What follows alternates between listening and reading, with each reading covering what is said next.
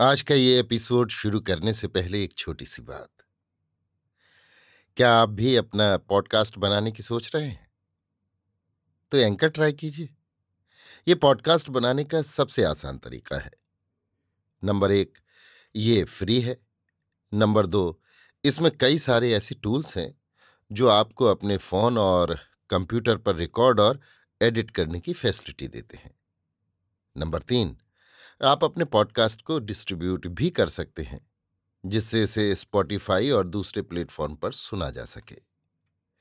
तो डाउनलोड कीजिए free anchor app या विज़िट कीजिए एंकर डॉट एफ़ पर अपना पॉडकास्ट स्टार्ट करने के लिए।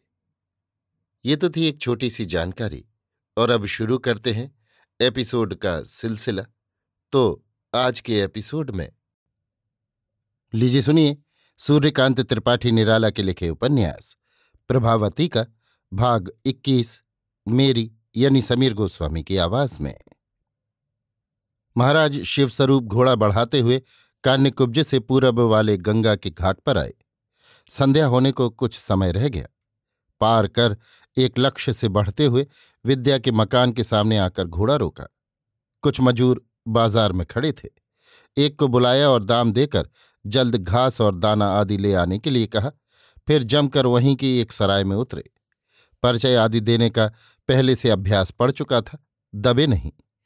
घोड़े के आराम और दाने चारे का प्रबंध कर, स्वयं भी कुछ जलपान कर निश्चिंत चित्त से झूमते हुए विद्या के जीने पर चढ़ने लगे। देखा, विद्या उदास बैठी है। महाराज को देख उठकर स्नेह संभाषण पूर्वक पास बैठा बैठाला। यथासाध्य भाव को बदलने का प्रयत्न करती हुई। बड़ा धोखा हुआ। महाराज अनेक भावों से विद्या को देखते हुए बोले, क्या? सोचती हुई धीरे स्वर से विद्या ने पूछा, आज मालूम हुआ कि प्रभावती की दासी, जिसका नाम यमुना है, वही बलवंत सिंह की बहन यमुना है? हाँ। विद्या अपने स्वल्प निश्चय को मन में दृढ़ करती हुई बोली, मुझे तो बहुत दिनों से मालूम था। और उनके पति वीर सिंह को भी आज देखा। देखा तो पहले था। जब प्रागराज से आ रहे थे। साधु बने बैठे थे।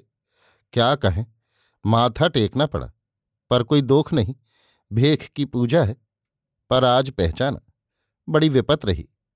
कहकर महाराज ने लंबी सांस छोड़ी। विद्या और सचेत तो होकर देखने लगी। महाराज अपनी यात्रा आगमन तक सारा हाल बयान करने लगे। दरवाज़ा बंद करा विद्या ध्यान लगाकर सारा विवरण सुन रही थी। देर तक महाराज ने उसका वर्णन किया। कोई बात न छूटी। अनेक प्रकार के भाव विद्या के मुख पर प्रतिफलित हुए, जिनका मतलब महाराज की समझ में प्रेसी के विभिन्न सौंदर्य के रूप में ही आया।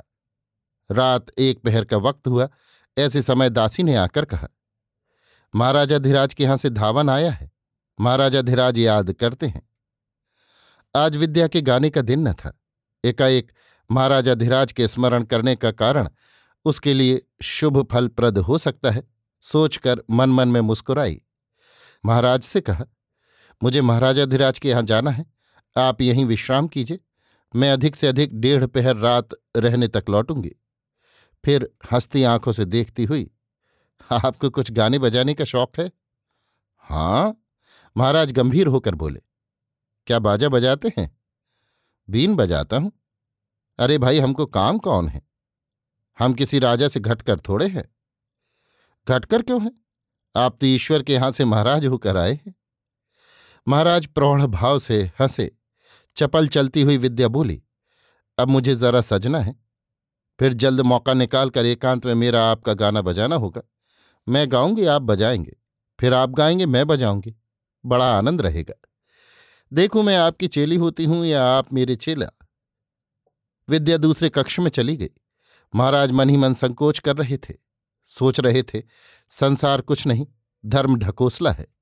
कहीं भी यहाँ का जैसा आनंद नहीं। विद्या के साथ एकांत में जो सुख होगा, वो स्वर्ग में दुर्लभ है। प्रभावती के साथ आने का ये सबसे बड़ा लाभ हुआ।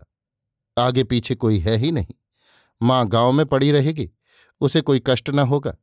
मुझे भी और क्या चाहिए? महाराज इसी प्रकार की कल्पनाओं के स्रोत पर बह रहे थे कि विद्या सचकर सामने आ खड़ी हुई। महाराज आश्चर्य से देखने लगे।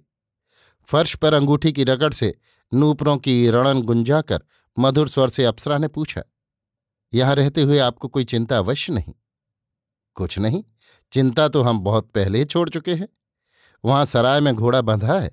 कोई खोल तो न ले जाएगा। मेरे नौकर को लेकर सराय से घोड़ा और सामान ले आइए। मैं जाती हूँ। नीचे रथ सजा था। साजिंदे बैठे थे। बीच विद्या बैठ गई। रथ राजमहल की ओर चला।